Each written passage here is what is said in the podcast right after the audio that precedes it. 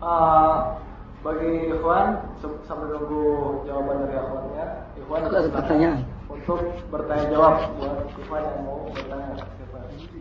Betul. Uh, yang ingin anda tanyakan adalah apa perbedaan mudahana dengan mudaroh ini yang pertama yang kedua kalau kita melihat realita kaum muslimin bahwasanya kebanyakan dari kaum muslimin di sekitar kita mereka dalam keadaan awam oleh karena itu yang ingin yang ingin anda tanyakan adalah uh, prioritas pertama kita dalam berdakwah kepada siapa dulu apakah kepada keluarga atau bagaimana atau bagaimana sebaiknya? Itu saja.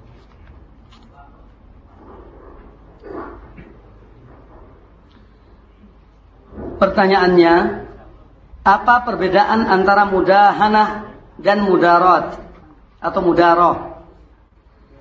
Al-mudahanah yaitu menjual agama untuk mendapat kepentingan-kepentingan duniawi. Ini artinya mudahanah. Akidahnya dijual. Yang penting dia memperoleh apa yang diinginkan dari permasalahan keduniaan, entah berupa harta atau kedudukan, jabatan, istri dan lain sebagainya. Ini namanya mudahana. Ya, berbahasa basi dalam masalah agama. Tapi tujuannya untuk mendapat kepentingan-kepentingan duniawi yang ingin dicapainya.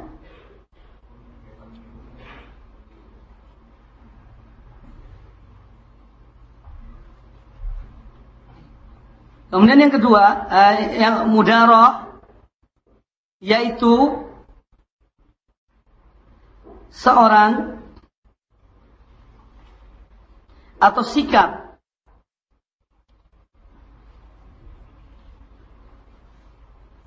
Jadi mudaroh itu kalau saya beri contoh ya nanti antum akan jelas masalahnya.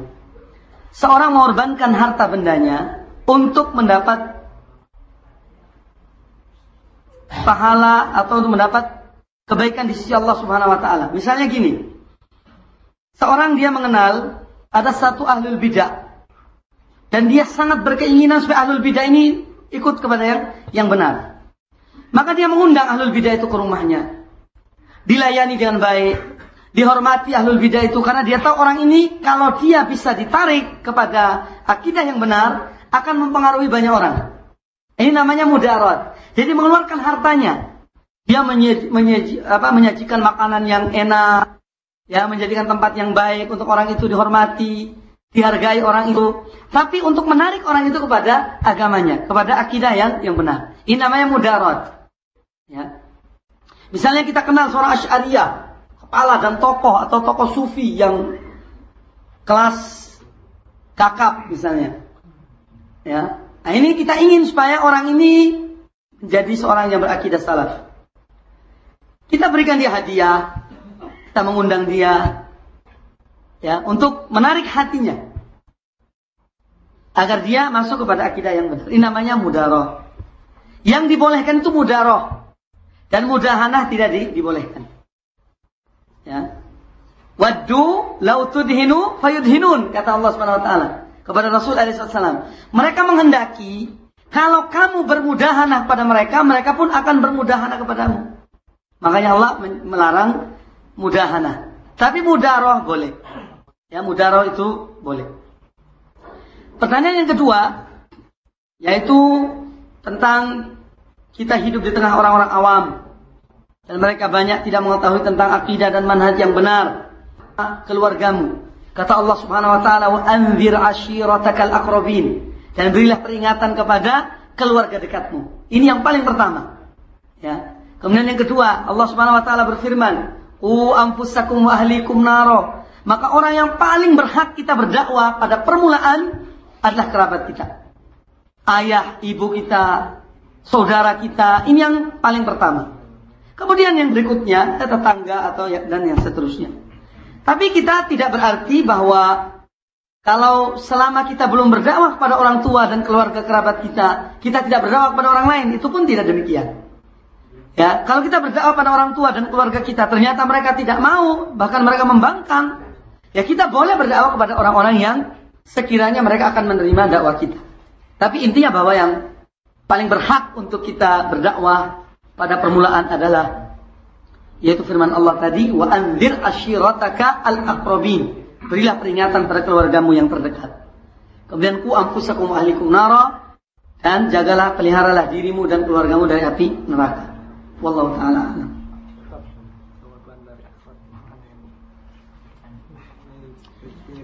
Uh, pengirim pertama di sini ya jawaban dari akhwat yaitu akmalul mu'minina imanan ahsanuhum khuluqan. Ini kurang hum. Ya. Kemudian yang kedua, ikmalul mu'minina imanan ahasinuhum khuluqan. Ini lebih keliru, kelirunya lebih banyak. Jadi yang pertama, yang benar, ya walaupun kurang sedikit, akmalul mu'minina imanan ahsanuhum khuluqan. Hanya kurang hum. Kalau ini salahnya dua. Yang pertama ini yang benar. Kemudian yang kedua, yang pertama itu al ilmu qabla al amri bil ma'ruf wa munkar. Yang kedua ar-rifqu anil hikmah. Ar-rifqu inda al amri bil ma'ruf wa nahyi munkar. Dan yang ketiga yaitu as-sabru ba'da al-amru bil ma'ruf wa nahyi munkar.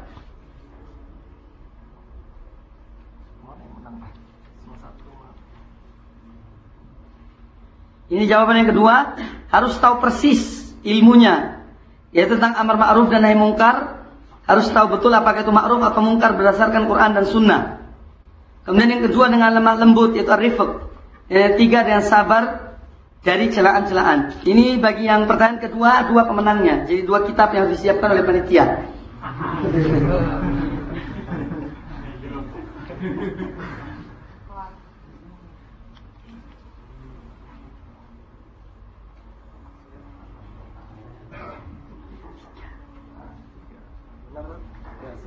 Jadi kita mesti disebutkan namanya.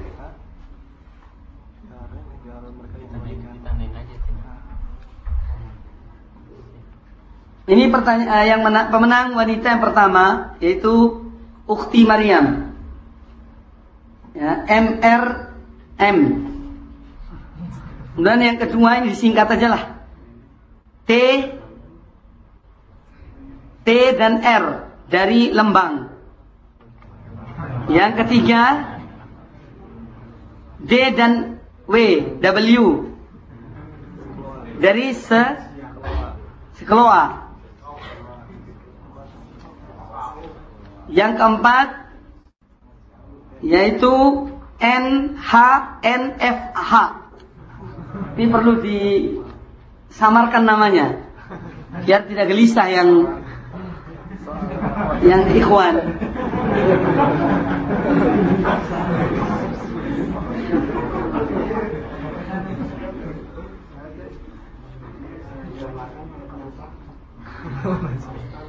Pertanyaannya apa syarat eh, syarat-syarat seorang bisa menyampaikan ilmu terhadap orang lain? Syaratnya dia mengetahui tentang apa yang akan disampaikannya. Ini tidak berarti bahwa seorang yang berdakwah harus mengetahui seluruh permasalahan agama, tidak. Misalnya ya, seorang akan mengajarkan tentang bagaimana sholat yang benar. Kata Nabi Alaihissalam, "Sallu kama ra'aitumuni yusalli."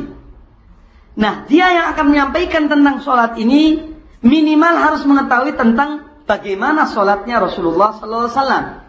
Dalam bidang itu harus dikuasai. Atau minimal dia punya rujukannya. Ya ini harus dia miliki.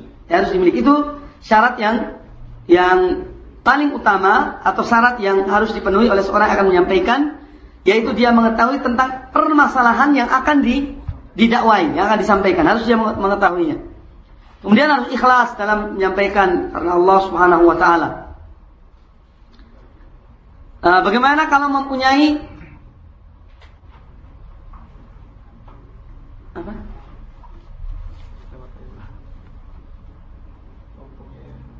Bagaimana caranya agar kita terhindar dari ujub atau takabur? Caranya harus takwa kepada Allah Subhanahu wa taala. Artinya seorang itu dia takut pada Allah Subhanahu wa taala akan amal perbuatannya yang bercampur dan ujub dan takabur. Yang kedua harus dia ikhlaskan amalnya semata-mata karena Allah Subhanahu wa taala. Ya. Jadi obat dari ujub adalah ikhlas. Penawarnya dengan ikhlas. Bagaimana cara ikhlas? Ya harus melawan ujub itu. Ya istighfar pada Allah. Memohon hanya apa? Eh, benar-benar dia melakukan hal itu karena Allah Subhanahu wa taala. Jadi penawar dari ujub adalah atau takabur yaitu ikhlas kepada Allah Subhanahu wa taala. Kemudian seorang yang takabur atau angku itu hendaknya dia berpikir tentang dirinya. Kalau seorang merasa dirinya cantik atau bagus, maka lihatlah orang yang berada di atasnya. Bahwa masih ada orang yang lebih bagus dari dia. Masih ada orang yang lebih cantik dari darinya. Dengan demikian dia itu akan tidak akan takabur dan angku. Kalau seorang angku atau menganggap dirinya kaya dan punya harta, maka lihatlah bahwa ada orang yang lebih mampu dari dia. Ya, dengan demikian orang itu akan tidak apa tidak tidak takabur. Apa yang harus kita banggakan? Orang kaya masih ada masih banyak di atas saya. Kemudian atau melihat orang yang di bawahnya agar dia mensyukuri nikmat Allah dalam kekayaan-kekayaan. Ya dia melihat orang yang lebih rendah darinya. Sehingga dengan demikian dia akan hilang rasa takabur dan dia akan senantiasa mensyukuri nikmat Allah Subhanahu wa taala.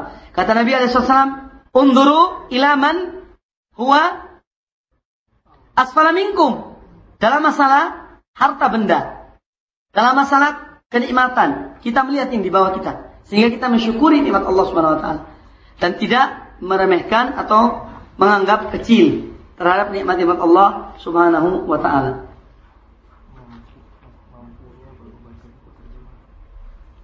Bagaimana kalau seorang kemampuannya baru bisa membaca buku-buku terjemahan kalau memang di sekitarnya sangat membutuhkannya. Ya diberikan buku terjemahan itu. Sampaikan semampu kita untuk menyampaikannya. Tapi kalau kita tidak tahu sesuatu, maka tanyakanlah kepada orang yang mengetahui. Jangan membuat hukum atau memutuskan suatu masalah dengan sendirinya, tapi bertanya kepada orang yang mengerti.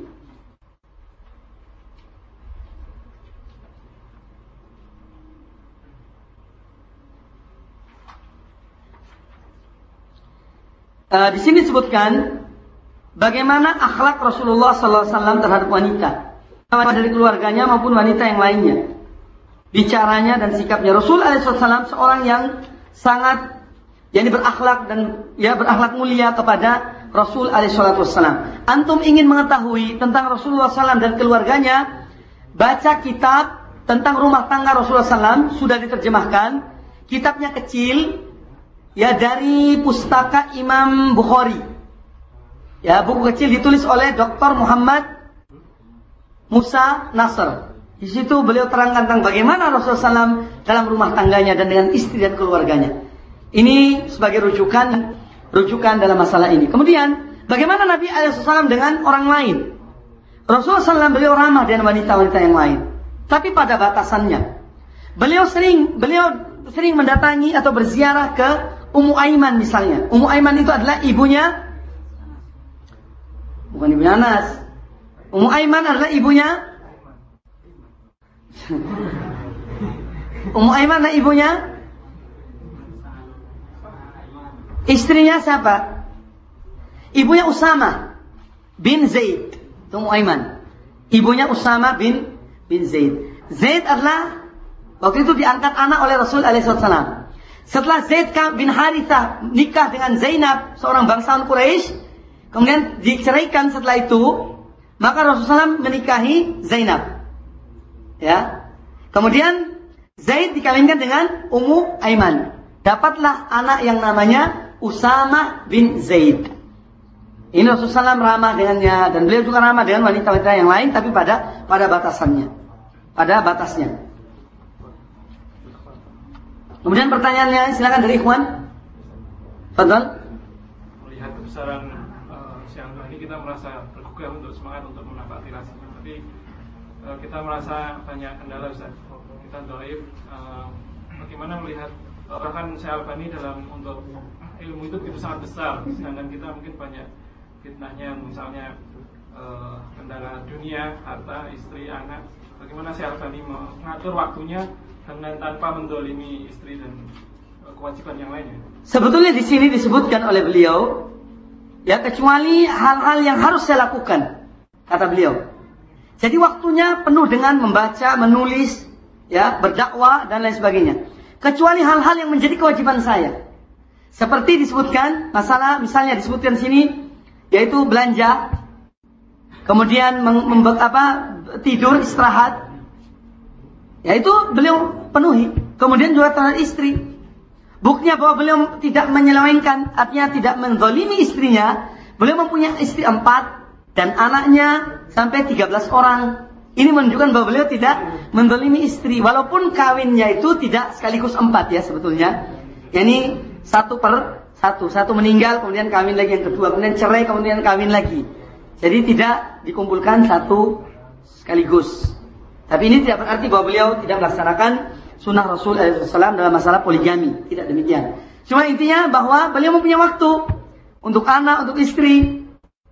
Ya, sekarang permasalahannya, sebetulnya kita ini mau apa tidak? Itu yang jadi masalah. Kalau seorang mau dan dia berusaha, insya Allah, kata Allah Subhanahu Wa Taala, "Walladzina jahadu fina subulana." Orang-orang betul-betul berjihad di jalan kami, kami akan membuka jalan bagi mereka. Ini intinya mau apa tidak itu saja. Ya. Kemudian Allah mengatakan juga wa yahdi ilaihi man anab. Allah memberi petunjuk kepada orang yang betul-betul mau kembali kepada Allah. Ini artinya ada kaitan dengan kemauan. Mau apa tidak, itu masalahnya. Kalau seorang berusaha, insya Allah dia bisa membagi waktu. Kapan untuk istri, kapan untuk mencari nafkah, kapan untuk membaca atau mendengar kaset misalnya. Dan seterusnya. Insya Allah kalau kita mau, Allah membuka jalan. Sekarang dari kemauan kita saja. Kadang-kadang kita menunda-nunda waktu. Banyak di antara kita menunda-nunda nanti, nanti, nanti, nanti. Ya, saya akan begini, saya akan begitu, saya akan berbuat ini. Saya akan mendengar kaset ini, saya akan menulis ini. Tapi akan, akan, akan, akan taswif namanya. Sehingga kita tidak pernah melakukannya. Coba kita paksakan diri kita. Duduk di kamar. Tidak mau keluar. Hadapi apa yang kita hadapi. Ya kita, atau mendengar, atau menulis. Jadi coba diusahakan, diupayakan. Atau dicoba dulu. Kalau tidak pernah dicoba ya sulit. Ya. Intinya kita yakin pada Allah Subhanahu wa taala. Allah akan membuka jalan bagi kita wallahu taala a'lam. Yang lain silakan. Fadhal akhi. Waalaikumsalam. Karena tadi dengar mengenai sholat setelah ada berjamaah tidak ada lagi berjamaah. Iya. Karena selalu kalau safar berangkat dengan kawan selalu mengerjakan agak telat mungkin setelah orang setelah berjamaah. Karena melakukan berjamaah. Karena pernah mendengar eh, kajian bahwa kalau bukan imam tetap kita bisa melakukan berjamaah setelah ada jamaah. Gitu. Jadi yang anda tanyakan nih, apakah kita mengerjakan kalau kita datang telat gitu, tapi kita ada rombongan, kita mengerjakan salat berjamaah, apakah masing-masing? Datang ke masjid yang mana? Safar. Kalian safar. Ya artinya masjidnya masjid yang ada imam rawatibnya apa tidak? Uh, tidak ada uh, kalau alam masalah ada imam tetap enggaknya. Ya. Kalau disebutkan antum betul bisa baca, di sini ada pertanyaan yang paling panjang jawabannya. Ya, yaitu pertanyaan nomor 12. Sudah dijawab tuntas oleh Imam oleh Al-Albani rahmatullah alaih pertanyaan nomor 12 halaman 232. Itu bagus sekali tentang bagaimana Anda dalam masalah safar ya ada jawabannya situ. Tolong jelasin. Ya?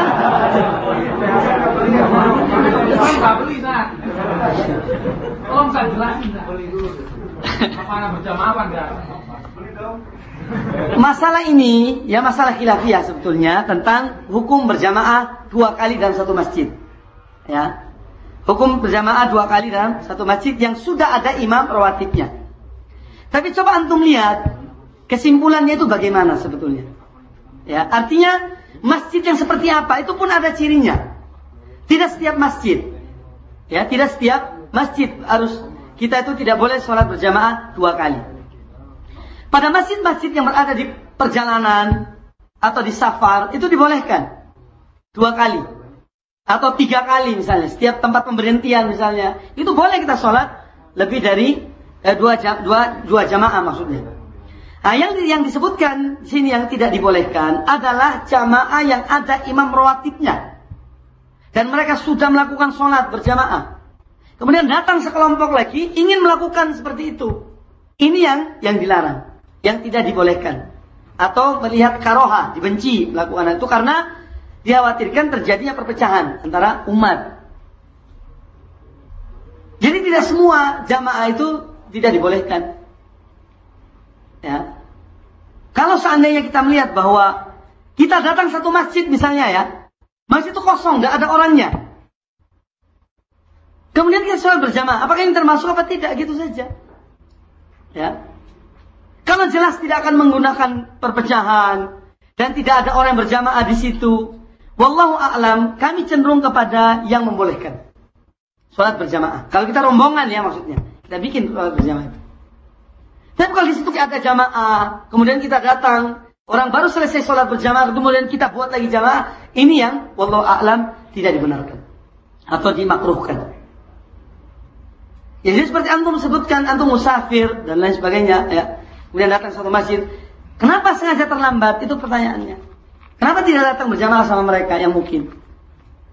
Apa cari bonus misalnya? Ya. Saya tanya antum sekarang, kenapa kok terlambat datang? ke masjid itu. Kita keadaan di jalan uh, satu contoh satu. Kemarin di sini salat dibagi dua karena penuh. Kira-kira yang kedua di jamaah lagi enggak? Anak tanya lagi satu. Loh, faktornya itu kan faktor yang kedua ini adalah faktor tempat. Karena tidak ada tidak ada tempat. Abu Anda, gitu. kebetulan memang ada juga yang yang mengingatkan kami gitu, anak. Ya. Jadi Cuman anak gak pakai ingatan itu gitu Sa. Karena anak pernah dengar kajian juga boleh gitu Sa ya. ya uh, macamnya kalau penuh gitu kan boleh. Nah, anak karena anak ini baru baru kajian sekali terus ada ingatkan, yang ingatkan insya Allah dia pun paham gitu kan. Kata Ustaz kan tadi ada apa hilaf. Betul masalah nah, itu. Jadi anak sekarang anak menanyakan lagi supaya anak mantap. Makanya faktor tadi yang saya katakan, kalau misalnya karena penuhnya masjid, ya, karena penuhnya masjid ya, kemudian mereka bergelombang dan tidak mungkin sholat di luar. Ya, misalnya, maka insya Allah itu termasuk bukan hal yang yang termasuk dalam kajian ini. Artinya dalam hal yang di, yang di, yang dimakruhkan. Itu karena memang oh mereka ini para semua ini pendatang, bukan orang di sini kan itu. Jadi walau alam saya melihat hal-hal kondisi-kondisi darurat seperti ini, ya kami melihat dibolehkannya sholat berjamaah beberapa kali. Karena faktor tadi.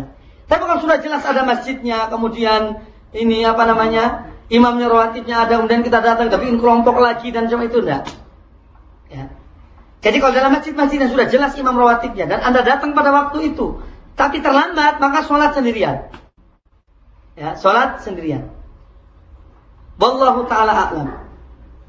Uh, saya punya dua pertanyaan Ustaz. Yang pertama menyambung pertanyaan uh, akhir tadi Eh, saya pernah masuk di suatu masjid terlambat karena sesuatu hal dan ketika saya masuk itu udah jamaah kedua yang menurut saya itu seharusnya nggak ada nggak perlu jamaah kedua. Nah, apakah sebaiknya saya ikut saf mereka atau saya menyendiri? Karena saya sering khawatir kalau saya sendiri nanti disangkanya oh ini aliran mana gitu, beda sendiri.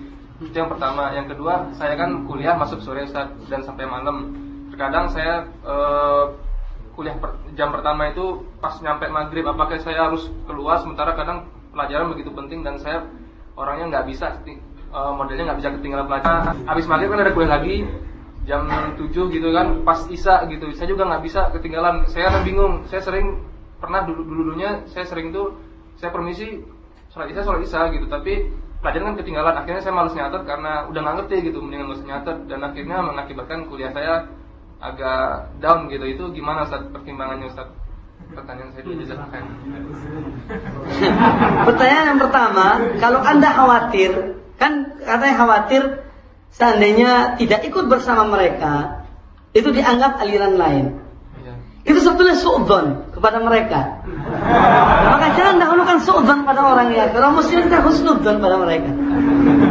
Gitu, kalau Anda berprinsip bahwa saya mau yang yang sendirian. Gitu saya jangan kasih uzur. Kalau ditanya terangkan, kalau saya berpendapat saya apa bahwa saya tidak melihat adanya sholat jamaah yang kedua. Gitu saja. Enggak termasuk berbohong kan? Kan berbohong. Ya kan? Kita, padahal kita tahu mereka ada jamaah kedua, terus tadi uh, saya sarankan saya mengatakan saya nggak melihat ada jamaah kedua. Loh itu bukan bohong namanya, kan benar anda jujur mengatakan demikian. Saya tidak berpendapat, artinya tidak mengikuti pendapat yang membolehkan Oh. sholat berjamaah dua kali dalam satu masjid yang ada imam rawatibnya, maka saya sholat sendiri. Kan tidak bohong, masa bohong? Tidak bohong kan? Iya. Justru mereka diterangkan. Kan demikian. Itu yang pertama. Ya, jadi kalau saya sendiri condongnya, kalau memang anda mantep, ya sholat sendirian. Ya, tidak usah di ini gubris.